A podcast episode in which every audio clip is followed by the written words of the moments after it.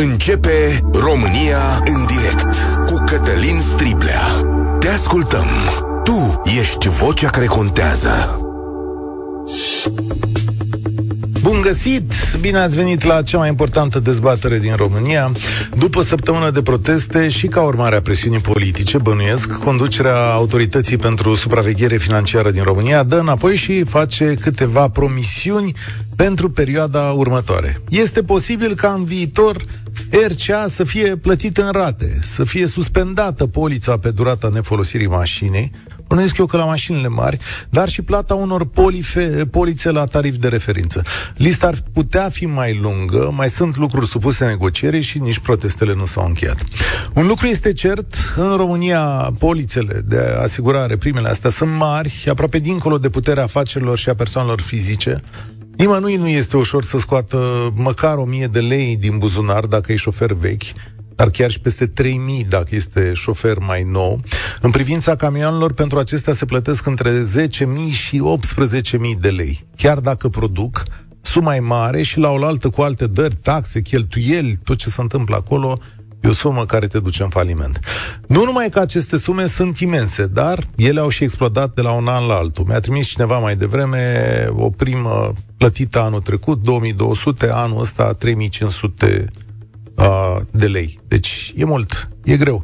Și trebuie să luăm în calcul și ultimul faliment de răsunet, cel de la Euro- Euroins, într-o serie de falimente care de fapt au dinamitat piața din România.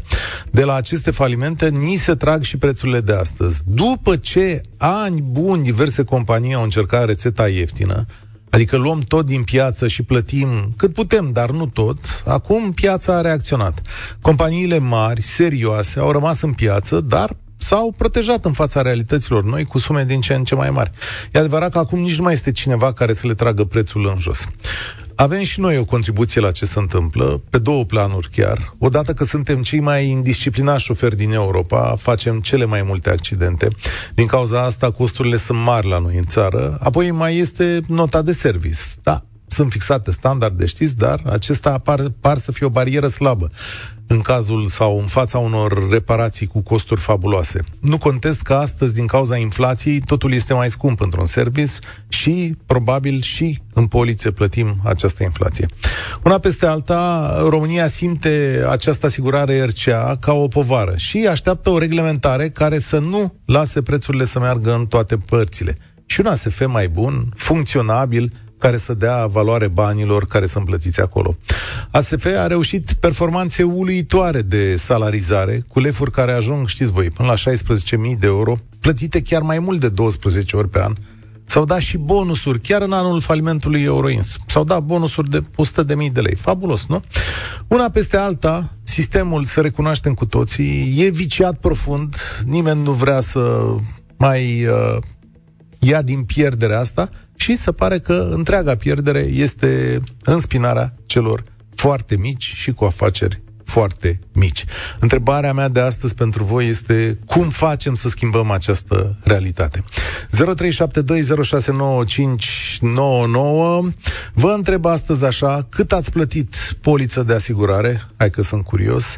De ce sunt atât de scumpe asigurările din România? Și, uh, domnule, cât ar fi salariile alea normale la SF pentru munca pe care o fac acolo? Printre altele, 0372069599. Suntem pe YouTube, pe Facebook, pe TikTok și România în direct, evident, este în primul rând la radio, la Europa FM, unde, iarăși, este cel mai ascultat program din această țară, la această oră. Cosmin, bine ai venit! Bună ziua! Mă numesc Cosmin din Brașov și sunt șofer pe camion la o firmă aici în Brașov. Uh, problema acestor verceauri foarte crescute ar fi cauza mare a accidentelor din uh, România.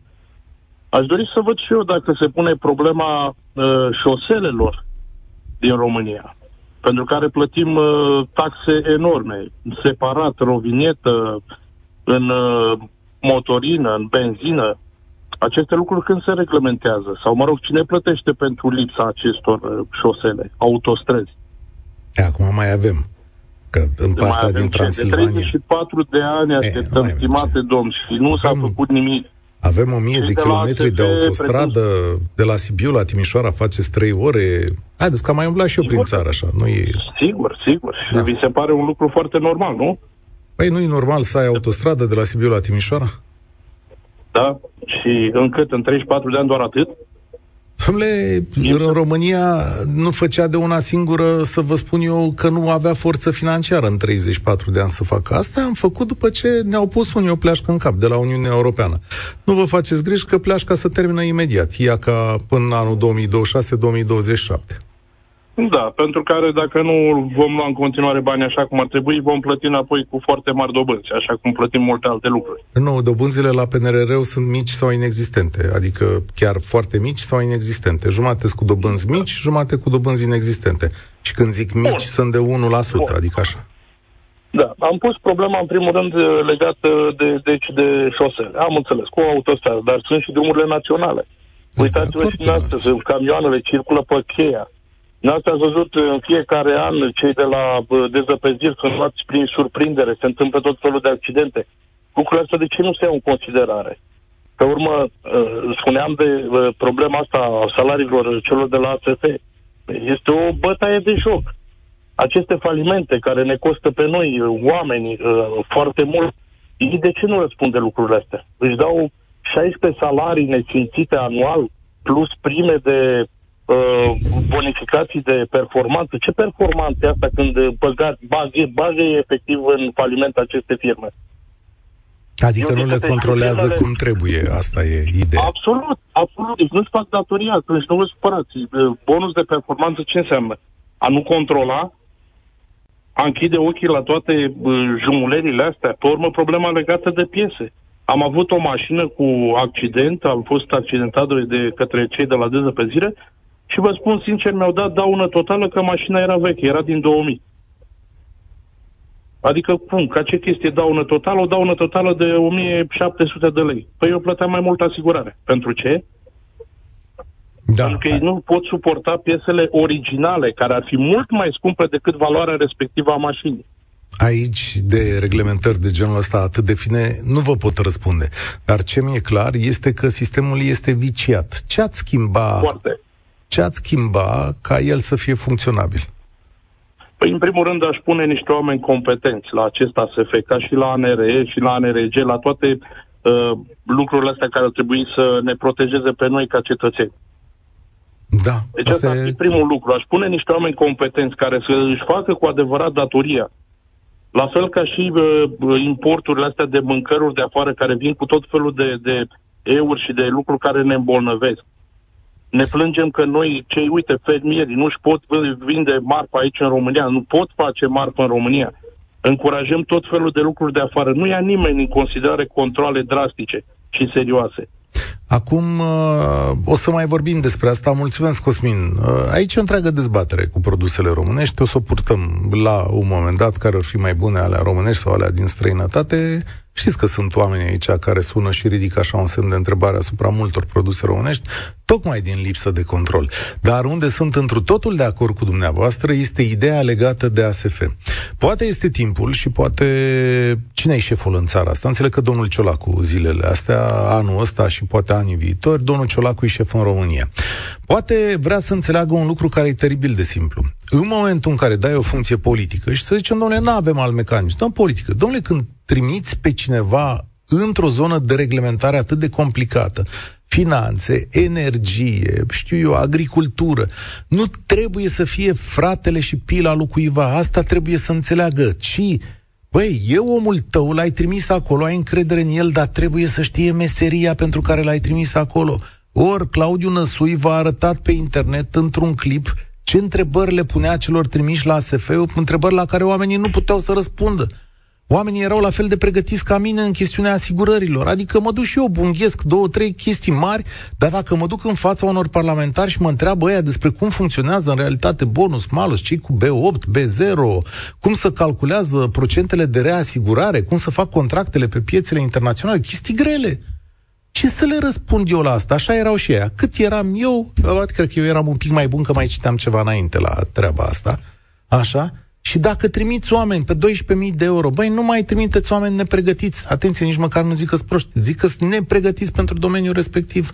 Nu mai e fratele Lu, tanti Lu, soțul Lu, că pe acolo au trecut numai tanți, cumnați, soți, draci, laci. Cătălin, bine ai venit la România în direct. Salut, vă salut. Cum scazi Zercea? Uh, Cătălin, sunt din Călăraș și am o firmă în transport, camioane, tiruri. Uh, m-am gândit să vă sun, uh, să vă ridic o problemă pe care uh, nimeni nu, nu o discută și sunt uh, aproape sigur că o cunoaște, nu, că nu o cunoașteți. În România avem următoarea situație. La asigurările obligatorii RCA pe partea de firme de transport, noi plătim RCA-uri pe capul tractor și RCA-uri pe semiremorcile care sunt legate de capetele tractor. Okay. Uh, vreau să vă spun că semiremorcile uh, RCA-ul pentru, pe care îl plătim pentru sem- semiremorci nu are absolut niciun fel de valabilitate. În ce sens? Dacă un camion de-al meu agață cu semiremorca un autoturism, să zicem, îl lovește, nici o firmă de asigurări din România nu, nu-l despăgubește pe cel lovit decât pe RCA-ul vehiculului trăgător, adică pe RCA-ul capului tractor. Așa. Și? Bun. RCA-urile pe semiremorcile din România au uh, chiar valabilitate zero, adică în fața unui incident. Nu se despăgubește pe ele. Uh, nu și atunci de ce uh, plătiți? Asta, asta vreau să întreb și eu la dumneavoastră în direct, pentru că discuția asta am avut-o și cu cei de la Poliția Rutieră în nenumărate cazuri. Când unul din camioanele mele a lovit cu remorca, Uh, asta am avut discuție și cu cei de la, de la uh, companiile de asigurări. Plătim pentru că este obligatoriu. Ok, și dacă e obligatoriu, ce primești în schimb? Că trebuie să primești ceva în schimb. Poate Absolut că... nimic. Dreptul de a circula cu semiremorca aceea pe drum. Mi s-a răspuns că uh, semiremorca nu circulă singură. E bun atunci de, dacă e legată de un cap tractor, pentru ce mai are nevoie de RCA? În condițiile în care capul tractor trage remorca, remorca stând în parcare nu o să lovească pe nimeni, că nu cade pe nimeni, nu se mișcă singură. Uh, și nici acolo nu sunt sume, nu sunt sume mici. La asigurarea RCA la o semi-remorcă pe un an de zile e undeva între 800 și 1200 de lei. Da, aia spunem, revendicarea asta sau discuția asta, problema asta apare în uh, revendicările voastre pe masa ASF-ului? Ce s-a discutat Nu am astea? luat la rând toate revendicările care apar din partea transportatorilor, cel puțin, uh, dar uh, subiectul acesta nu l-am auzit discutându-se absolut niciodată. Avantajul firmelor de asigurări e că în momentul în care eu dau RCA unui cap tractor, chiar dacă am lovit cu remorca, uh, RCA-ul capului tractor îmi crește cu minim 10%. Uh, cade clasa de bonus. Apoi creștere de 10% de la 14.000 de lei înseamnă 1.400 în loc să am o creștere de 10% la un RCA de 8 milioane pe, pe, pe an, cât este cel de semiremorc. Înțeleg, am notat problema și uh, probabil că mai târziu cineva ne va da și un răspuns la chestiunea asta. Mulțumesc, Cătălin. Uh, toate costurile astea mici se adună unul după unul. Astăzi, publicația G4 Media a făcut o analiză asupra costurilor micilor transportatori și le-a pus pe toate. Domnule, a zis, uite ce dări are de plătit un cetățean care are o firmă de transport și uh, are de făcut uh, lucruri care trebuie să meargă mai departe și i-a rezultat că în această situație sau că în România o firmă de transport de dimensiuni mici, să zicem așa, care avea 5 ansambluri, camion plus remorcă, că tot vorbea mai devreme Cătălin, cu șoferii aferenți are nevoie de un buget de 70.000 de lei pe an doar pentru a fi pregătită să execute un transport. Deci, ca să pleci la drum, prieten, după ce adun toate actele, autorizațiile, cartelele, tahografele, tot ce vreți voi pe care trebuie să le dea statul român, trebuie să ai un fond de 70.000 de lei. Deci de acolo pleci odată cu minus 70.000 de lei. Viorel, salutare, în ce calitate ne suni? Uh, bună ziua! Mă numesc Viorel, sunt din Craiova și am o firmă foarte mică, am numai două ansambluri, uh-huh. cap, tractor și remorcă. Ce vreau să vă spun? Acum trei ani plăteam la poliția RCA pentru capul tractor, dacă țin minte bine, undeva în jur de 5-6 mii de euro. Anul 2023 am ajuns la 150, la 15.300 sau 15.500, ceva de genul ăsta. Este inadmisibil ca în timp de trei ani să se tripleze valoarea RCA-ului. Părerea mea este următoarea și, din păcate, am ajuns la o concluzie foarte tristă, este că România a devenit țara care este exploatată cel mai mult. Uitați-vă la bănci care fac cel mai mare profit din Europa în România. Uitați-vă la asigurări, că despre ele vorbim. Cel mai mare profit din Europa îl fac tot în România. Uh, și de unde luați pare... datele astea? Eu ar trebui un pic să verific, o să intre Ian cu Guda prin telefon ceva mai târziu, dar am, am mari îndoiel că băncile din România fac cel mai mare profit din Europa. Pot eventual să facă cea mai mare marjă de profit, adică în termen de procent să spui... Marjă de profit, da. da, da, da e da, o diferență. Păi da, da, da dar una e să faci scuze. 15% la, știu eu, un miliard de euro cât învârți în România și alta e să faci, uh, știu eu, da, 2-3% da, la 20-30 de miliarde cât învârți în Germania. Dar tot la fel de bine, cum poți să concurezi eu cu un neamț care ia un credit cu 2-3% dobândă, iar eu le iau cu 9-10 sau robor plus 6 sau plus 3 sau plus 5. Bănuiesc Asta e un aspect. Bănuiesc că e creditul mai mic, totuși. Da. E vorba de da. procent și afacerea mai mai mică, nu? Da. Iar mai departe, părerea mea este că aceste falimente, ultimul Euroinsu, nu este din cauza că ei au plătit, vezi, Doamne, zeci și sute de milioane de euro de spăgubiri, ci pentru că niște, haideți să le spun pe față, hoți, au furat banii și i-au dus afară din țară. Deci noi am plătit polițele de asigurare, și au luat frumos bănuții și au dus la ei în offshore pe unde i-au dus și s-a falimentat. Dar nu sunt convins și păr- nu ne poate scoate nimeni din cap chestia asta, că ei au plătit atâtea asigurări încât, vezi, doamne, au ajuns la, au plătit la serviciuri încât au ajuns la, la, la insolvență. O parte din bani au scos, că asta scrie în ancheta respectivă. Deci păi bun, e, de acord cu asta era acuzația, de acord da. cu mine, da? Da. Sunteți de acord da, cu mine. Da. Bun, e cineva arestat, e cineva pus sub acuzare. Da, există, e există din, dita mai dosarul penal, există materie de euroiz. Nu am citit nicăieri în presă că a fost arestat Vasiliev, Ionică sau Ionică. A fost cineva arestat în dosarul ăsta, pus sub acuzare uh, oficial? Stați se că... cercetează. Păi da, nu, nu cred că se doar să cercetează. Cred că și-au luat viteză dosarul ăsta. Stați o secundă. Că... Ceilalți care au, rămas, care au rămas pe piață își fac de cap. Păi dacă rămânem lasă și cu mine într-un segment, ne vorbim la cozi să vă fie de mâine mărim noi frumos asigurările, că nu mai are cine să ne... Cu cât mărim, domnul Sfila? Iar le mărim cu 10%. Acum și peste 3 nu mai punem 15, că nu ne trage nimeni de urechi, nu ni se întâmplă nimic, facem ce vrem. Așa este, așa o văd eu. Că suntem, vorba aceea, noi în Oltenia avem o vorbă, suntem jupâni. Facem ce vrem, că aici e țara lui nu ca nimeni. Și apropo și de conducerea SF-ului, domnul Scrilă. Da, rog. Și cu tot respectul față de... Eu sunt privatizat din 1991. O scurtă perioadă am lucrat la stat din alte considerente, vreo 2-3 ani. Uh, ideea următoarea, sunt puși în funcții de conducere, inclusiv domnul Ciolacu, domnul premier, Oameni care n-au condus în viața lor un butic, care n-au luat țigara sau cornul cu un leu să-l vândă cu un leu și 10 și la sfârșit de lună să tragă linie să spună am de plătit salarii atât, am de plătit pe Ionic atât, am de plătit de la asta pe salarii, cease, uh, curent, chirie, la și trag linie și văd cu cât rămân. În toate domeniile sunt puși în funcții de conducere, indiferent cine sunt. Că e PSD, că e PNL, că e cine Dumnezeu mai fi, sunt puși în funcții de conducere oameni care în viața lor n-au condus un butic. Da, Asta îți dau perfect Dacă dreptate. Sunteți, sunteți îți dau perfect dreptate, da. Sănătate, mulțumesc. Viorel, mulțumesc. Ia. Da, scuzați-mă că am fost un pic mai nervos. Dar puteți să fiți cât de nervos vreți, că cu toții suntem agitați, că suntem agitați păi, pe banii ăștia. Să vă mai spun, să vă mai da. spun ceva și cu asta închid.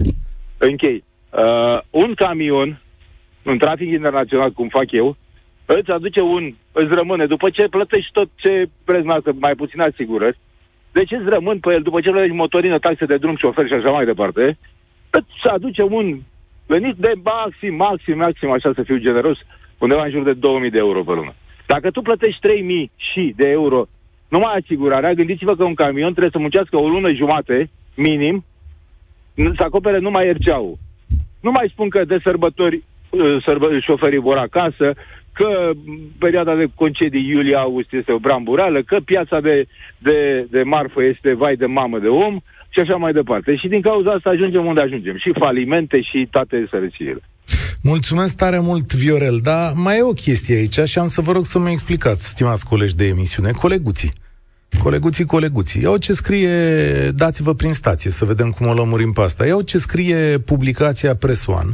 Zice așa, Presoan a verificat de două ori în zile diferite valabilitatea poliților RCA pe care le au sau nu camioanele aduse aproape de intrarea în București în contextul protestului transportatorilor, mai ales că una dintre principalele lor revendicări vizează plafonarea prețului RCA la un tarif de 5.000 pe an. În zona afumați, zice Presoan, din 10 camioane pe care le-am verificat, 7 nu dețin poliță RCA valabilă, prin urmare circulă ilegal. Verificările au fost făcute prin baza de date pusă la dispoziție publicului de biroul asiguratorilor de autovehicule din România. De șapte din zece dintre cei verificați la protest, o parte dintre ei nu aveau asigurare. Păi cum a fi posibil să mergi fără asigurare pe drumul public? Întreb. Că bănesc că doar nu aveau un ziua aia așa pentru protest. Adică am mai vorbit cu cineva și mi-a zis că se întâmplă. Adică se întâmplă destul de des să mergi fără asigurare pe drumul public. Salut, Petre! Uh, te salut! Din Timișoara te sun. Uh, eu n-aș intra în, uh, dacă îmi permiți, în problemele tehnice, deși și astea ne afectează foarte mult. Sunt un simplu consumator de RCA. Uh-huh. Uh, problema mea uh, legat de ce ai anunțat mai înainte, că să nu fie cei puși în funcții publice, să nu fie rudele unora și altora, Uh, nu cred că asta e problema că rudele, nu cred că asta este cu adevărat problema. Problema este că nu răspund cei puși acolo. Nu, problema este că nu știu, nu că nu răspund. Că, e, Bun, uh, că, că nu, nu răspund, că nu răspund, hă, hăi, departe, dar să știe, să vadă cum funcționează treaba, adică asta e. Să nu da, ajungi la faliment. Ar ști, n-ar fi interesat să intre în calitate de rudă, n-ar fi intra, interesat să intre în calitate de neștiutor și dacă el ar ști că își pune în pericol averea, uh, siguranța, libertatea, uh, numele, cu adevărat să-și-l pună în pericol, pentru că a, urmează, eu știu, niște repercursiuni asupra lui datorită ineficienței sau incapacității sau ticăloșiei lui, cred că în momentul ăla nu s-ar mai duce rudele unora și altora pe asemenea posturi. Adică dacă ar exista o responsabilitate a funcționar, deși ei nu sunt catalogați acolo fix funcționari publici, da, să zicem, responsabilitatea funcționarului public, cum ar fi? Uh, da, de, re, respectiv, uh, cei de la SF, în loc să-și dea bonusuri la ora asta sau acum o lună, trebuiau să-și pună problema de unde plătesc paguba de un miliard sau de cât e uh, enunțată pentru la... Ăla e de la fondul pe care l-am constituit, astfel păi încât eu știu, să nu plătești... prin ăla plătim da. noi legal, da. dar uh, ei fac pagubă, adică așa cum asiguratorul, de exemplu, plătește o daună, dar după aia se întoarce împotriva celui care a generat paguba, uh, la fel și statul, el plătește din fondul de garantare, dar trebuie să se întoarcă împotriva celor care au generat uh, situația respectivă care a produs paguba. Mă înțelegeți? Și asta este lipsa de verificare. Lipsa, adică, uh, și pe lângă lipsa de verificare, probabil și rea o intenție în multe cazuri. Da, sunt uh, perfect de acord. Uh, e... Eu cred că ne uităm în altă parte. Ne uităm uh, uh. întotdeauna la uh, rezultat în loc să ne uităm la cauze. Da, asta e... Cauza, părerea mea, asta este. Faptul că funcțiile astea sunt posibile a fi ocupate și nu e vorba numai de asigurări. Și nu e vorba numai de... Tot ce înseamnă uh, organism de reglementare. Exact. Sunt posibile a fi ocupate de, prin nepotism, tocmai din cauza faptului că funcțiile respective nu răspund în fața nimănui. Nimănui nu-i trage de la uh, uh, administrații locale până la centrale, oriunde vreți. Asta e, din punctul meu de vedere, asta e cea mai mare problemă. Dacă aici ar exista reglementat cu adevărat răspunderea fiecărui conducător de instituție, fiecărui șef de birou, fiecărui șef de uh, uh, orice ar fi el, de, de, de serviciu sau mai știu eu ce, uh, ar fi mult, mult simplificată De și, fapt, uh, e o chestiune de responsabilitate politică. Mulțumesc tare mult, uh, Petre. E o chestiune de responsabilitate politică. Băi, dacă puneți oameni acolo, controlați vedeți cine sunt, haideți să profesionalizăm un pic corpul ăsta și dacă vreți, da și răspunderea, adică oamenii să răspundă. Uh, sunt sigur că atunci când fac fapte penale și nu știu ce pot fi făcute sesizări, sunt sigur că există și proceduri administrative la greșeală, dar în cazul unui faliment precum Euroins, nu poți să iei și bonusuri în anul ăla. Și asta mă miră pe mine, dacă ești politician, sună-l și îi spune că l-ai pus acolo prin Parlament sună-l de la comisie, că sunt uh, uh, îndreptățite chestiunile astea și spui omului, prietene, pe cum vă dați bonusuri anul ăsta? De ce vă dați bonusuri? Sper să aveți, cum să zic, bunul simț, încât să nu luați niște bani în plus în condițiile în care și spun, doamne, dar am făcut datoria, uite ce am făcut aici. Și spune, luați-o încetișor, pentru că mulți oameni din societatea asta se vor supăra. Uh, Dosarul Euroins, să știți că este la parchetul general în momentul acesta, deci chiar la cel mai mare parchet din România. Da, nu este trimis în instanță, din câte îmi dau seama că uh, uh, spuneam cu ascultătorul de mai devreme, și se face anchetă. Acum la Euroins, ce să zic. Și cele de la City, uh, la DICOT, pe rolul DICOT, sunt două dosare având obiecte, având ca obiect comiterea infracțiunilor de constituirea unui grup infracțional organizat, spune DICOT. Deci unul e la parchetul general și celelalte două sunt la DICOT în momentul ăsta. George, salutare! Bună ziua! Uh, salutare dumneavoastră și ascultătorilor! Uh, exact același lucru, precum semnalat de, de colegul ce a intrat pe fir, aveam în gând să supun și eu atenției dumneavoastră. Tot auzim în mediul public uh, când este demis de cineva, ba că este șeful vămilor, ba că este de la o altă instituție și așa mai departe, este un, domnul prim-ministru sau este, este altcineva pe televizor și ne spune că următoarea persoană pusă în funcție este asumată politic, uh, și că își asumă responsabilitatea pe acea alegere. Ce înseamnă pentru noi, practic, omul de rând așa? Unde se transpune această asumare? Ok, l-am dat jos pe Petrică și l-am pus pe Georgica. Da, păi vă spun eu unde. În democrație, în momentul ăsta, să ă, transpune, responsabilitatea este la membrii Comisiei de Finanțe care au votat acolo și putem să luăm politicienii respectivi să ne uităm la ei și să spunem, băi, ce ați făcut, mă? Pe cine ați numit voi acolo? Și după care să-l întrebați pe domnul Ciolacu sau pe domnul Ciucăș și să spuneți, băi, eu nu votez partidele voastre. Pentru mizeria făcută la uh, ASF, pentru numirile alea și pentru că mie mi-e mai scump, nu te mai votez. Uite, am, a, asta e responsabilitatea cea mai... Corect, corect, dar este una minimală și suntem cu toții de acord că, din păcate, în momentul de față, cred că singura, într-adevăr, cum spune, singura palmă care o putem da este cea de schimbare constantă a regimului de conducere, să nu mai promovăm în continuare acest sistem de funcționare și acest sistem de lucru. Uh, este inuman să ajungem la 30 uh, și ceva de ani de la Revoluție și să avem în continuare aceleași probleme pentru că uh, noi încă, de fapt, nu am scăpat de prima generație de parveniți sau nu, nu îmbogățiți pe n-am scăpat, poporului. N-am, spă- n-am scăpat prima... nici da? de eșalonul 2, 3 și 4 al Partidului Comunist, care e numai bine în funcție în momentele astea. Adică... Și care, din păcate, auzim de domnul Stănescu, care are un fiu, auzim de domnul Lig, care are un fiu și o fică și o cumătră și așa mai departe. Și așa mai departe și, din păcate, de nepotismele acestea nu scăpăm.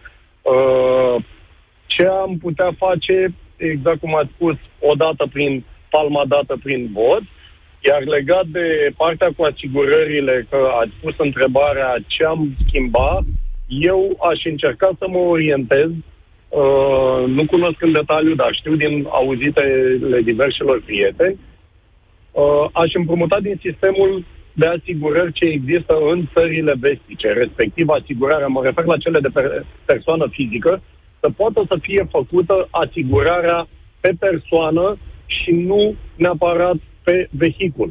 Concret, eu dețin două vehicule, clar nu pot circula cu ambele în același timp, să pot să mut asigurarea de pe un vehicul pe celălalt în funcție de cum circul.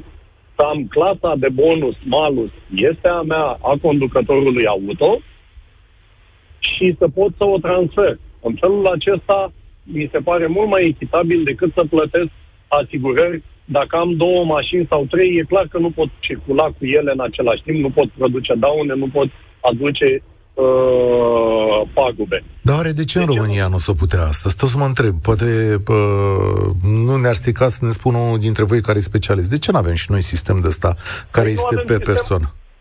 Nu avem sistemul acesta probabil din același motiv, cum bine a menționat colegul care a spus, uh, a ridicat problema cu uh, ansamblurile de uh, cap tractor cu semiremorcă. Dacă semiremorca face un accident, respectiv fiind trasă de capul tractor, nu se modifică cu nimic. Practic, acea asigurare a semiremorcii este efectiv, o putem considera o taxă de protecție, taxă de șmecher. Că, de fapt, despre asta vorbim în ziua de astăzi. În România unii sunt șmecheri și unii sunt de rând. Da. Unii plătesc Aici da, aici îți dau dreptate, mai ales la cum e construit sistemul uh, asigurărilor. Uh, îmi spune cineva... Uh, să nu, scuzați întrerup, să, să nu considerăm, ați ridicat problema mai devreme, că din păcate avem accidente, un număr foarte mare și implicit, haideți să o spunem și pe cea dreaptă, se fac și foarte multe fraude. Se fac da, foarte multe instrumente de daune, poate coleg, unora le este frică să spună, dar toți conștientizăm sau mai mult sau mai puțin cunoaștem sau nu persoane prin jurul nostru care au făcut astfel de lucruri pe spinarea asigurărilor și nu este normal. Dar da, adăuga și chestia asta. Eu am spus-o la început, dar toată lumea vede vinovăția în partea asta, la altă oamenii se consideră nevinovați. Mulțumesc tare mult, uh, George. Um, mă uitam așa, zice cineva, terminați cu dosare că nu se anchetează decât de formă. Toate instituțiile de control sunt controlate și știți asta, deci vorbim ca să fie discuție. Păi nu e chiar așa că s-au pronunțat condamnări în uh, astea, faliment de asigurări. Luați uh, cazul Carpatic, aveți acolo uh, condamnări pronunțate și executate. Uh, Uh, păi avem listă la Comisia de Finanțe, uite, ca să știți că au fost toți acolo, domn. Deci, uh, domnul președinte este domnul Huțucă, nu-l știți. Domnul Bota e vicepreședinte, amândoi de la PNL. N-au votat cei de la USR acolo numirea conducerii ASF, după care a mai fost domnul Țuțuianu de la PSD, că aici s-a votat de la PSD, doamna Viorica Sandu, domnul George Șișcu de la PNL, da, cei de la AUR cred că s-au obținut la votul ăla și ai toată combinația de PNL-PSD care na, e majoritar în Parlamentul României și uh, votează lucrurile astea. Deocamdată ei sunt uh, în fruntea bucatelor, cum s-ar spune. Primesc multe mesaje de la cei care locuiesc în afara României și ne povestesc sistemul de asigurări de acolo. Zice așa, locuiesc în Franța, aici toată lumea plătește asigurarea în rate pe an, în fiecare lună, dar plătește asigurarea atâta timp cât Uh, cât mașina o folosești. Dacă o ai parcată în curte și nu o folosești, uh, atâta timp cât mașina este pe numele tău, plătești ei consideră că se poate lovi cineva de copilul meu și uh, se poate lovi cineva de ea, copilul meu sau Mosafir, și trebuie să ai asigurare ca să poți plăti uh, la spital, zice persoana uh, respectivă. Uh, Florian, salutare! Bine ai venit la România în direct! Vă salut cu respect, domnul Cătălin. Uh, sunt un, uh, să zic așa, un întreprinzător, mă rog, mă dedic transportului de mărfuri pe drumurile europene. Ce vreau să aduc în uh, atenție? Vă dau un exemplu. Camion înmatriculat în Spania, cap tractor, 970 de euro pe an, mă auziți? Da, vă ascult. Uh, așa, care, în care intră toate geamurile camionului și 3000 de euro asistență în călătorie. Ce înseamnă? Rămân în pană, vine, mă remorchează, mă duce la service, dar să nu depășească valoarea de 3000 de euro a transportului de remorcare, uh-huh. pentru că diferența o plătesc eu dacă face mai mult. Dar pe Spania vă spun că putem să traversăm toată Spania remorcat și nu, nu depășește 3.000 de euro. La remorcă. La semi-remorcă 310 euro pe an, în care de asemenea intră 3.000 de euro bă, pentru, în caz de ceva, bă, pentru remorcare. Mașină mică. O mașină cu motor de 2400 de centimetri, cu 200 de cai, mă rog 320 de euro pe an, care este aproape casco. Pentru că aici nu există mai multe tipuri de asigurări, există un singur tip care este obligat să-l faci în care intră geamurile din start de la bază și asistența în călătorie. După care poți să-l mai aplici. Zic, domne, eu vreau și uh, grindină, vreau și mm-hmm. furt, vreau și incendiu, vreau și uh, alte... Deci uh, e cam o singură asigurare, adică nu e... e un... una, da, da, da, nu, chiar una singură există, da. Am o mașină în România, am adus-o bă, din străinătate, o aveam înmatriculat aici, plăteam 209 euro pe an în care era tot la fel aproape casco, am adus-o în România, am făcut greșeala și am înmatriculat-o și plătesc în România 1320 de lei pe an, în care nu intră absolut nimic, nimic, nimic. Și mai e o altă problemă care vreau să o ridic. De ce persoanele peste 60 de ani intră în, în grupa de risc la asigurare, deși au carnete de conducere de 44-45 de ani și sunt buni să conducă autocare cu 70 de locuri sau cu 50 de locuri sau camioane de 40-50 Aici avem și de 70 de tone Nu știu să vă spun de ce țările au reglementări diferite. Am o bănuială de ce persoanele peste 60 de ani, poate pentru că în România figurează pe o grupă de risc de accidente mai mare. Perfect, sunt de acord cu dumneavoastră, dar uh, de ce suntem buni să lucrăm în România până la 65 de ani?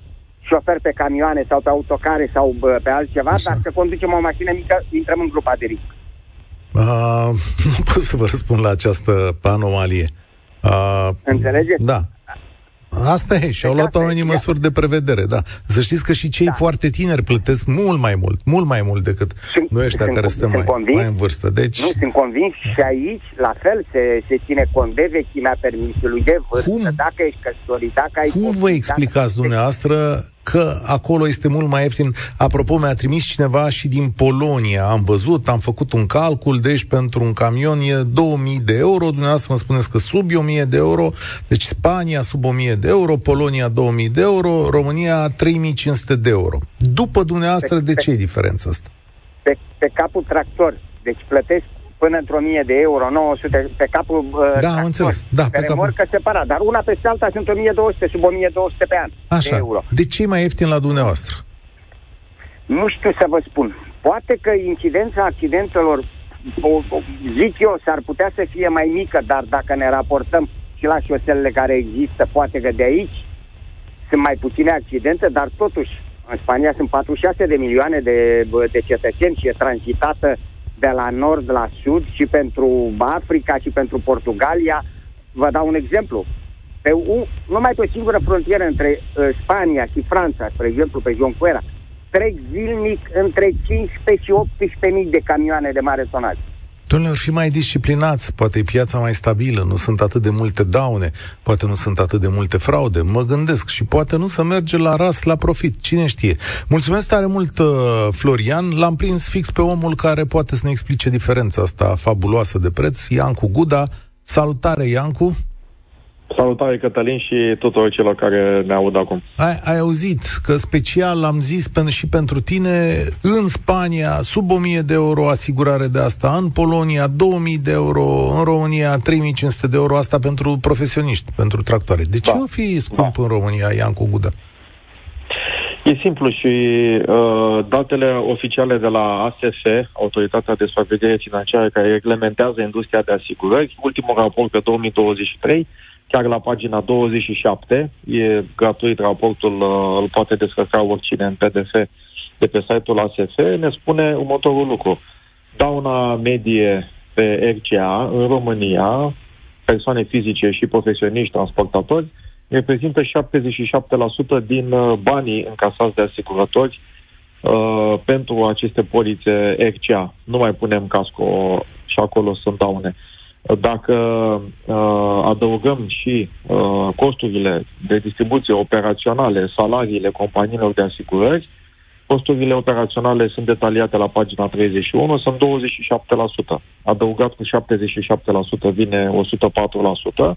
Și în ultimii 5 ani am văzut datele disponibile în raport, mereu costurile cu daune, care sunt majoritatea și cele operaționale, au depășit încasările asigurătorilor. Deci piața e pe pierdere de 5 ani consecutiv, dovadă că s-a mai filtrat uh, uh, precum făina și uh, cei care au vândut agresiv de ieftin, vedeți ultima situație cu Euroinsul uh, și alții uh, au tot ieșit uh, din piață, dovadă că în 2010 erau 20 de companii de asigurări care uh, ofereau uh, această poliță de asigurare obligatorie, răspundere civilă auto-obligatorie RCA, acum mai sunt doar 6 și uh, nu se poate uh, continua așa. Este clar că nimeni, niciun privat nu vine să facă pierdere da. non-stop în România. Stai un pic. Daunele sunt pur și simplu prea mari raportat la venituri. Că acesta este adevărul unic. Că lumea zice așa, domnule, companiile fac profit mare și dacă te uiți aici, uite, știre din ziarul financiar,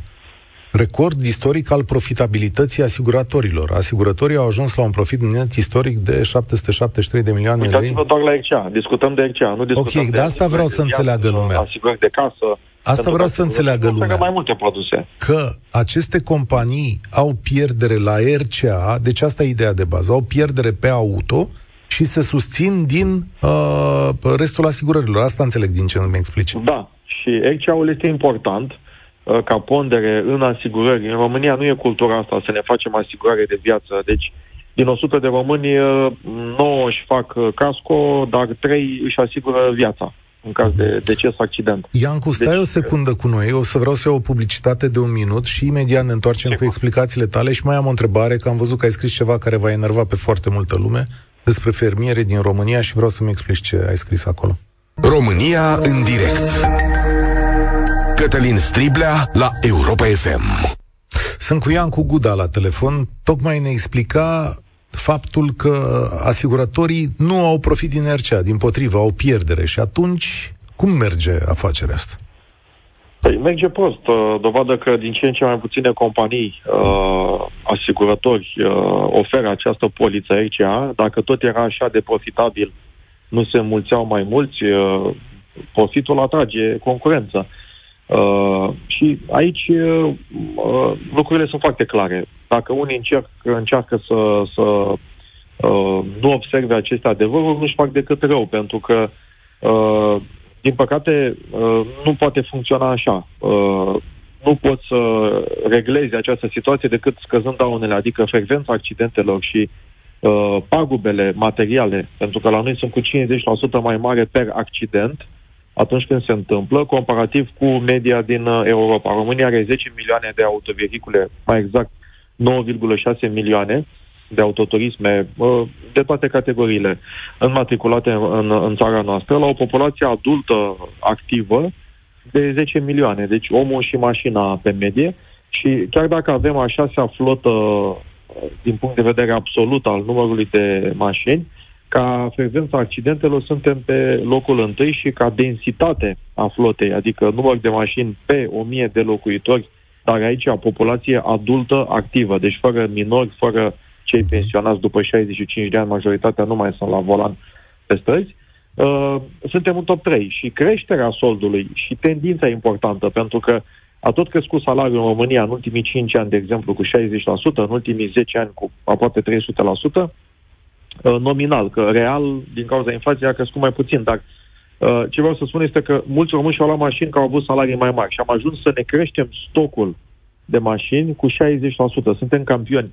Și grav este că avem și multe mașini vechi, uh, 77% din stocul de autoturisme matriculate în România, autovehicule, de, de vehicule, este uh, mai vechi de 10 ani. Deci, tu spui așa, Europei. că din punct de vedere al pieței, adică pe capitalism, prețurile astea nu au cum să fie mai mici. Cine continuă să ofere un produs sau un serviciu pâine la un preț mai mic decât cost 5 ani consecutiv? N-ai cum, da, oamenii care ne scriu aici uh, spun că sunt la limita sportabilității și chiar așa e scump pentru afacerea România numită așa. Cum, cum o să deci, se întâmple? Uh, uh, aici nu poți să spui doar pe mine mă doare și asta e să, să găsească altcineva o soluție. Deci industria trebuie să se implice, uh, pentru că este un proiect uh, siguranța rutieră, și să implementeze măsuri pentru responsabilitatea șoferilor, uh, astfel încât dacă provoacă niște daune, uh, totuși să fie și ei responsabilizați, pentru că altfel nu poți să spui, domne, nu mă interesează, sunt multe accidente, eu personal nu am făcut, n-am nicio vină, atunci să rezolve statul. Pentru că nici statul nu poate veni, adică ce să facă? Să dea subvenții celor care nu suportă RCA, distorsionează piața. Deci, la nivel de mecanism, trebuie găsite soluții uh, la, uh, atât în rândul companiilor, prin coresponsabilizarea lor, și, din păcate, acum și la fermieri și la transportatori, eu nu văd această mentalitate. Uh, nu schimb neapărat subiectul, dar fondul da. e comun. Păi, Fermierii... Ia să vedem, că ai zis de fermieri. Bine, ai scris ceva care da. a enervat pe foarte multă lume. Ai făcut niște calcule din date COFAS, bănuiesc, da? Uh, da pe da. care le ai la dispoziție și ai ajuns la concluzia că între 2018 și 2022 s-a lucrat foarte bine pe profit. Zice așa, 9 din 10 fermieri au obținut profit în fiecare an din perioada 2018-2022. Profitul net a crescut cu 2,5 miliarde de lei. Practic, profitul a crescut de două ori mai repede decât veniturile. Deci, ca, care e concluzia da. tuturor acestor date? Postarea e pe Facebook. Concluzia este că uh, fermierii pe codul CAEN 0111, deci cultivare cereale, toți din România, pe datele tuturor uh, Uh, depuse la uh, Ministerul de Finanțe, situațiile financiare anuale, arată foarte bine cu 5 ani precedenți înainte de declanșarea războiului din, din Ucraina în 2023. Încă nu avem datele, probabil arată mai prost, dar concluzia mea este că uh, acest sector, atunci când are, uh, să zicem, uh, o perioadă bună, cu profituri foarte bune, uh, distribuie dividende, pentru că uh, majoritatea și-au distribuit uh, aceste profituri, când au făcut profituri foarte mari, către dividende. 8 din 10 fermieri au făcut acest lucru în perioada 2018-2022 și când sunt probleme, câteodată din cauza uh, secetei, uh, recoltă slabă sau acum din cauza Ucrainei, care s-a suprapus și peste un an agricol uh, vreme ne, ne, nefavorabilă, neprielnică în 2023, uh, au pretenția ca statul să vină să îi salveze. Și ca mentalitate nu cred că este sănătos, pentru că nu asta înseamnă antreprenoriat. Înțeleg că dacă sunt factori exogeni, că nu e vina unui fermier că e război în Ucraina sau că a fost secetă, dar și statul, deci este responsabilitatea statului să vină să educe prin măsuri uh, prin care să coresponsabilizeze, la fel cum spuneam și în cazul transportatorilor, uh, această intervenție. Ceva de genul, uh, soluția pe care o văd eu, este să vină uh, statul și să spună, domne, uh, înțeleg, a fost secetă sau sau s-au prăbușit prețurile la cereale, că avem multe uh, importuri din Ucraina. Dar uh, eu pot să intervin cu o subvenție care nu e mai mult decât 10% sau X% din capitalurile tale proprii sau un, o parte din profitul tău reinvestit astfel încât să îl responsabilizeze și pe fermier să înțeleagă că este și datoria lui să țină afacerea solidă, nu doar a statului. Că nu suntem uh, ONG-uri să ne susțină cineva. Trebuie să producă valoare și când produc valoare, nu trebuie să ia tot profitul. Că dacă e uh, an prost, vine statul și mă salvează. Adică și ce zici tu e că... extraordinar de mare. Adică față de media națională în agricultura românească, se face un profit foarte mare sau să-l stimuleze. Domne, reinvestește profitul și asociați-vă, că mulți fermieri avem o problemă. 95% au uh, suprafețe, uh, exploatații mai, mai mici de 5 hectare. Deci lucrăm fragmentat la nivel de chioșc, când business-ul acesta se face la nivel de supermarket. Și atunci uh, nu ne interesează. Adică fermierul e în confort. De 30 de ani în România s-au plătit 22 de miliarde de lei subvenții și tot am tratat efectul, seceta, dar n-am tratat cauza, irigațiile. Nu ar fi mai bine statul să vină și să spună, domne, jumătate din fondul de subvenții, de fapt, îl duc la investiții, să rezolvăm cauza, că la anul avem iar problema asta, și jumătate dau subvenții doar celor care demonstrează că merită, că vor. Și să-i scoatem din zona de confort, să se implice și ei, să mai reinvestească profitul, să se asocieze, pentru că în țările dezvoltate, Cătălin, facem ceva greșit. Nu se poate să avem cea mai mare suprafață uh, arabilă raportată la suprafața țării, țării uh, comparativ cu orice altă țară din Europa, avem cel mai fertil teren agricol, dar avem cea mai slabă productivitate pe hectar. Și eu știu ce facem greșit. Nu avem irigații, deci nu avem infrastructură de irigații. Nu avem, uh, este super, uh, foarte fragmentată activitatea agricolă. 95% au exploatații sub 5 hectare. E greu să te asociezi, că trebuie să-ți faci cadastru, nu sunt cadastrate terenurile și lumea, uh, mai ales unii cu vârstă mai înaintată, o dau în arendă și încasează niște bani, dar nu interesează să iasă din zona de confort. De ce? Pentru că le e bine. Repet, când fac profit, scot toți banii, când nu fac profit, să vină statul să mă salveze. După 30 de ani avem cea mai proastă productivitate pe hectar. Lăsând deoparte episodul temporar cu Ucraina, problema noastră de fond e de 30 de ani și e de mentalitate în agricultura românească. Nu gândim capitalist capital, okay. uh, această afacere. Am, uh, am notat, sunt convins că o să-ți faci mulți prieteni după declarația asta. Într-adevăr... Nu vreau să deranjez pe nimeni. Eu, datoria mea e să spun adevărul, că dacă da. eram la stand-up comedy, îi făceam să râdă, dar cu, cu ce rămânem? Uh, îmi pare rău dacă unii se simt prost uh, sau dar măcar știm de ce și acționăm. Da.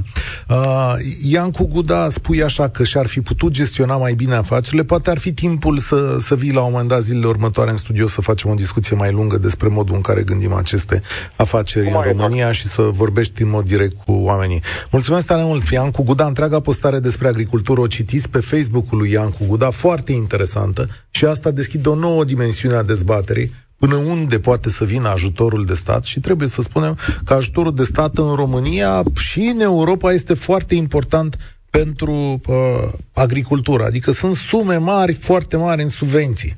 Cea mai mare dezbatere publică din România, în direct, la Europa FM, cu Cătălin Striblea.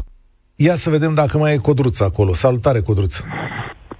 Vă salut, domnule Striblea, vă mulțumesc că mi-ați dat ocazia. Uh, vă sun în calitate de prestator de servicii în domeniul despăgubirilor din asigurări. Ah, ce bine, hai că înțelegem și de partea aia altă. Dar e o zi pe oameni, da. da. Ia zim, cum vedeți da, voi lucrurile? Vă spun că uh, e absolut salutare intervenția domnului Guda, deși poate nu sunt de acord cu toate punctele domniei sale de vedere, dar uh, un pic de statistică ne ajută să înțelegem fenomenul.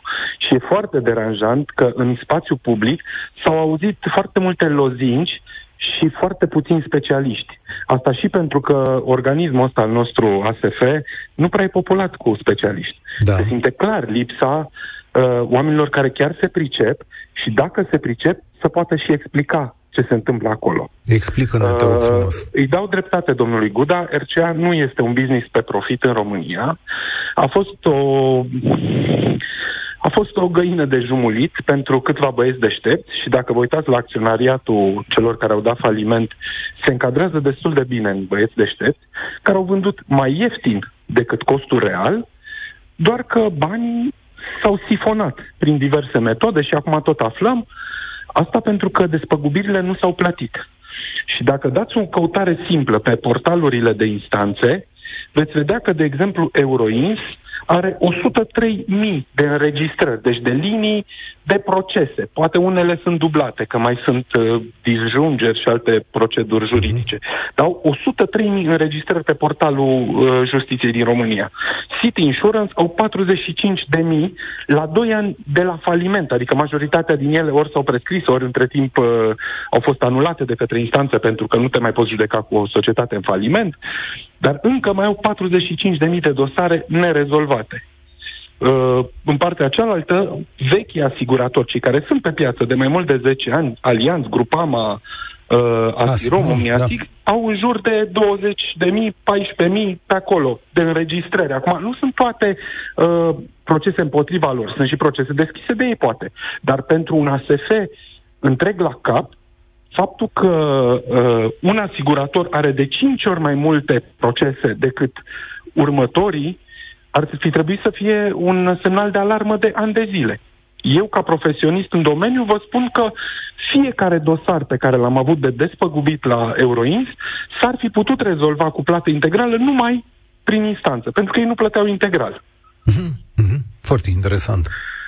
Asta ca să înțelegeți... Uh, Bun, dar acum ca să înțeleagă lumea. Acum. Ce s-a întâmplat? Dar de ce prețurile au, s-au dus brusc în sus? Adică e o legătură între aceste falimente și... Ei, iarăși, nu s-a auzit vocea profesioniștilor.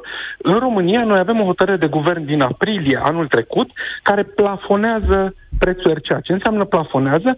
Înseamnă că îl blochează la nivelul prețului de undeva din martie, deci dinainte de falimentul Euroins, al respectivului asigurător. Deci dacă eu, uh, Euroins, am avut asigurare cu 500 de lei pentru aceeași mașină, același șofer, iar următorul oferta cu 1000 de lei, evident toată lumea a cumpărat asigurarea ieftină. Euroins a dispărut din peisaj și atunci următorul, care își făcuse calculele și nu putea să vândă sub 1000 de lei, deși și el își dorea să vândă, nu-i așa? Uh, a ajuns cel mai ieftin. Și acum, acel următorul, oricare ar fi din companiile active în momentul ăsta, trebuie să vândă la acești 1000 de lei și el își dorește foarte mult ca anul ăsta să vândă cu 1100 sau 1200 ca efect al inflației. Știm cu toții că am avut o inflație undeva de vreo 10% în uh, de Da, șapte e cifra oficială, da. Mă rog. Da, mă rog, pe anul trecut, da. Ei, oricum, uh, actualul preț al asigurărilor ar putea chiar să se mai scumpească un pic odată cu expirarea acestei uh, uh, hotărâri de guvern care, mă rog, are avizul Consiliului Concurenței, deși nu e foarte corectă, pentru că are o aplicabilitate de șase luni. Bineînțeles că guvernul a prelungit-o cu trei luni din septembrie sau octombrie până în decembrie, după care i-a mai prelungit o dată din decembrie până în martie. Deci o să avem 12 luni cu preț plafonat. Ca și contramăsură, pentru că au plafonat prețul, uh, au găsit de cuvință să plafoneze comisioanele brokerilor, ceea ce îi frustrează pe aceștia destul de mult, pentru că automat încasează destul de puțin din vânzarea de polițe, și să plafoneze partea de uh, despăgubire pentru lipsa de folosință. Asta înseamnă uh, închirierea unei mașini pe perioada Uh, reparației mașinii tale sau pe perioada rezolvării dosarului de daună totală. Ăsta, de exemplu, e un domeniu despre care dumneavoastră poate știți ceva foarte vag și 90% din consumatorii de RCA din România nu știu. Da. Pentru că ASF n-a făcut niciun efort din 2017, de când există legea asigurărilor, să informeze oamenii că există o nouă categorie de despăgubire la care toți cei păgubiți au acces, și anume această uh, despăgubire a lipsei de folosință. Similar, de ce am ajuns aici, este faptul că ASF în toți anii ăștia nu și-a făcut treaba. Adică polițaiul, omul de ordine al pieței ăsteia, este diletant, probabil supus unor uh, influențe și nu s-a implicat în piață suficient, astfel încât unele reguli, cum ar fi această lege 132 și normele ulterioare, care sunt în linii mari corecte, în linii mari, nu se aplică în tocmai, deoarece nu e cine să verifice lucrul ăsta. Spune-mi un lucru, Codros, că... ca să înțelegem ca o concluzie. Azi s-au purtat niște negocieri, s-au stabilit niște paliere de discuție, nu le-a spune mai mult, în care s-a zis așa, nu, domnule, e, s-ar putea să fie plătit în rate, să fie suspendată polița pe durata nefolosirii mașinii, dar și plata unor polițe la, la tarif de referință pentru camioane, e bănuiala mea. Uh, Aici e E foarte complicat. Ce, uh, de asta știu. Ce urmează? Așa? Instrumentul de, de uh, căpătâi al asigurărilor uh, este stati- statistica.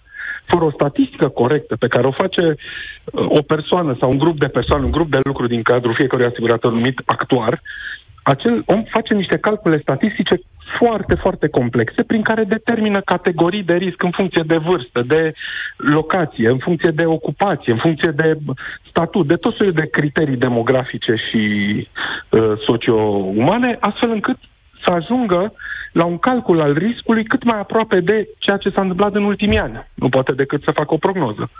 Ori să vii tu stat și să impui prețuri, nu faci decât să denaturezi un pic piața. Și atunci ce? Ca să știe toată lumea ce se va întâmpla în zilele, lunile În mod normal, următoare. piața trebuie lăsată liberă în sensul stabilirii prețurilor, pentru că dacă e profit, așa cum spunea domnul Guda, operatorii vin.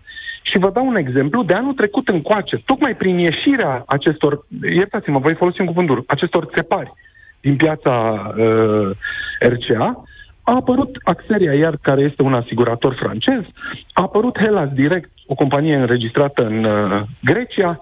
Deci au apărut doi noi asigurători de RCA și de alte produse, pentru că au început să prindă curaj și există zvonul că mai vin. Zilele astea se înființează o nouă companie, mă rog, cu un deținător care mie nu-mi uh, inspiră încredere, dar o să vedem cum o să se comporte în piață.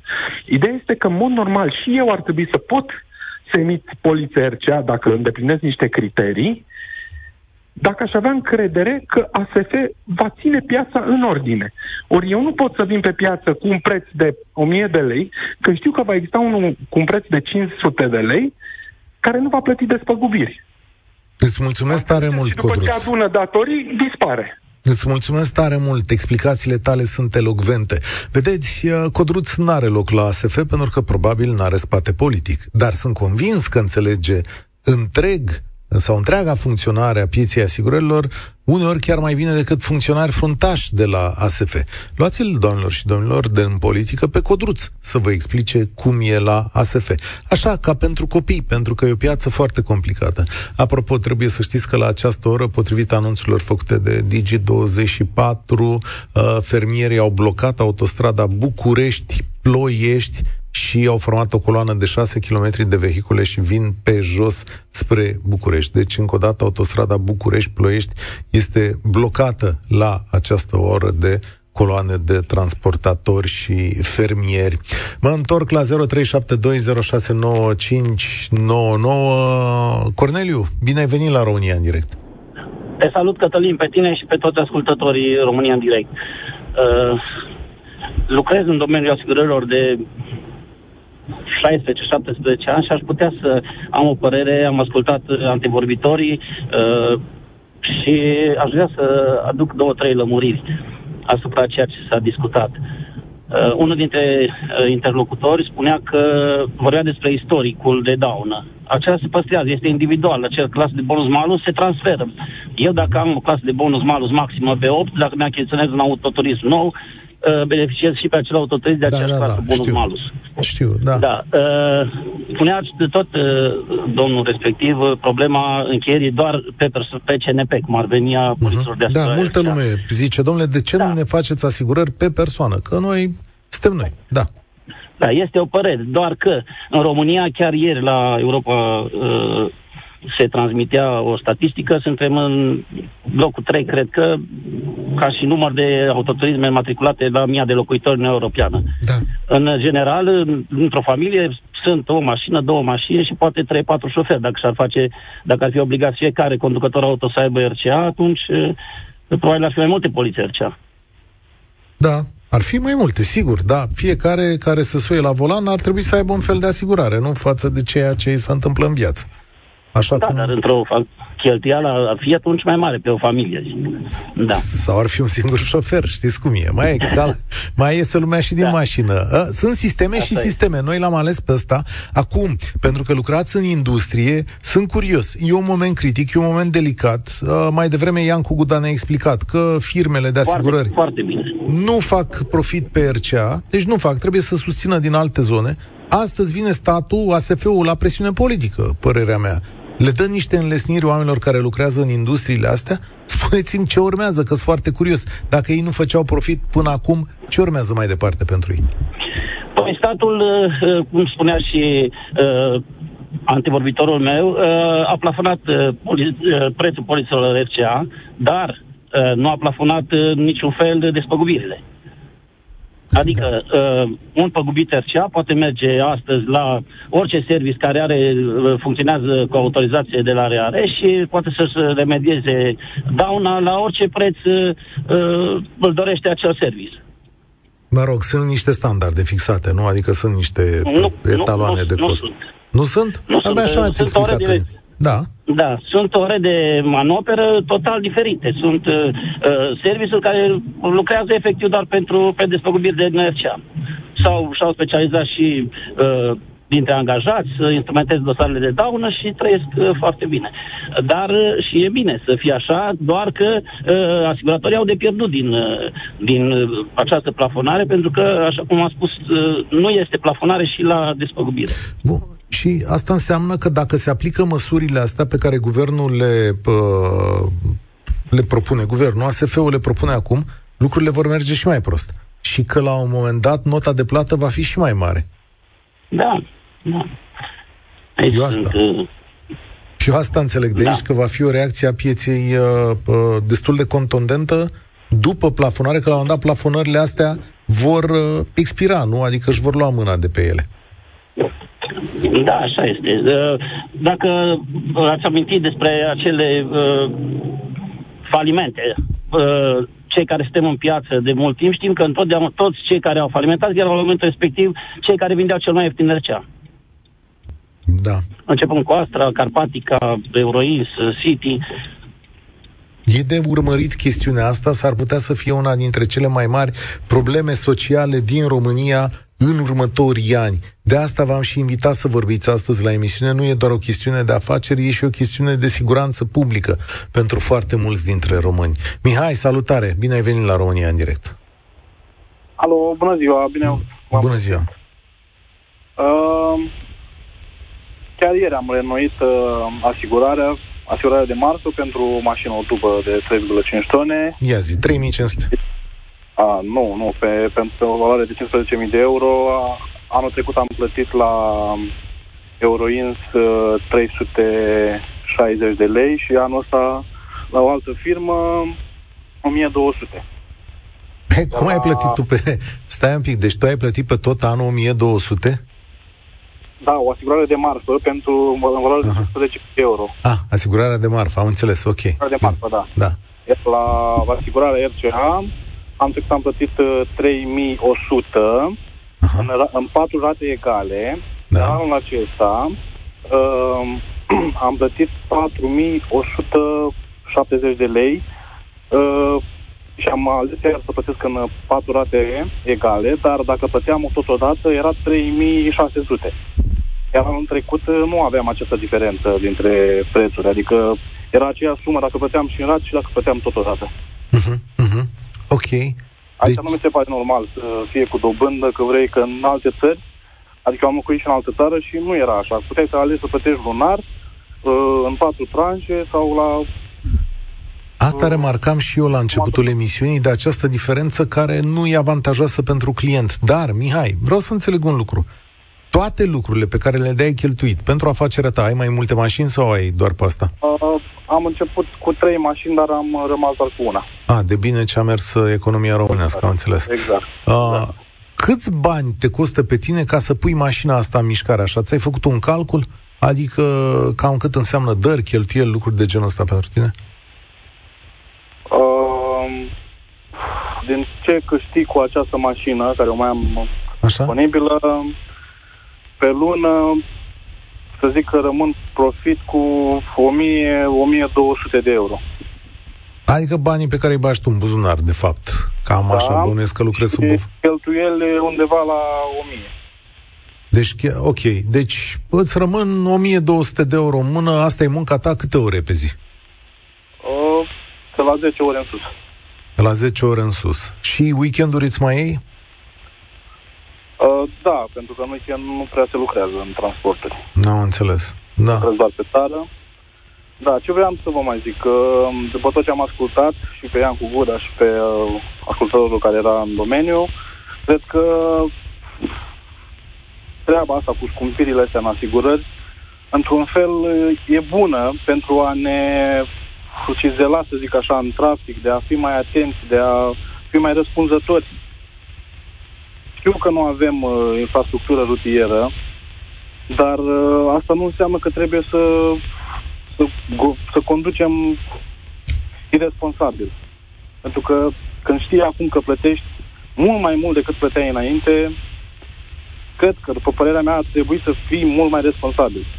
Asta poate să fie doar una dintre concluzii. Mulțumesc tare mult, Mihai. Asta ar putea să fie doar una dintre concluziile emisiunii. Avem o parte de responsabilitate.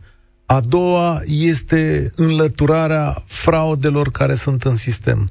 A treia, însă, și cea mai complicată, vine din partea statului român. Aduceți specialiști în acest sistem, specialiști de adevăratele, plătiți gros, poftim, dați-le peste 10.000 de euro pe lună, nu-i problemă, din partea noastră. Însă, faceți în așa fel încât acești oameni să reușească să asigure echilibrul în interesul nostru. Pentru că, da, s-a atins o limită de suportabilitate pentru foarte multe dintre afacerile mici și mijlocii. Și, repet, încă o dată, România este susținută de acești oameni cu afaceri mici și mijlocii care vor să muncească, vor să fie cinstiți și în cârca lor se pun toate aceste lucruri. Luați acest mesaj, duceți-l către politicienii români și da, puneți oameni care să rezolve încurcătura asta care s-ar putea să ne falimenteze pe toți la un moment dat. Ne întoarcem săptămâna viitoare. Asta e România în direct de astăzi. Eu sunt Cătălin Striblea. Spor la treabă. Participă și tu, România în direct, de luni până vineri, de la ora 13 și 15.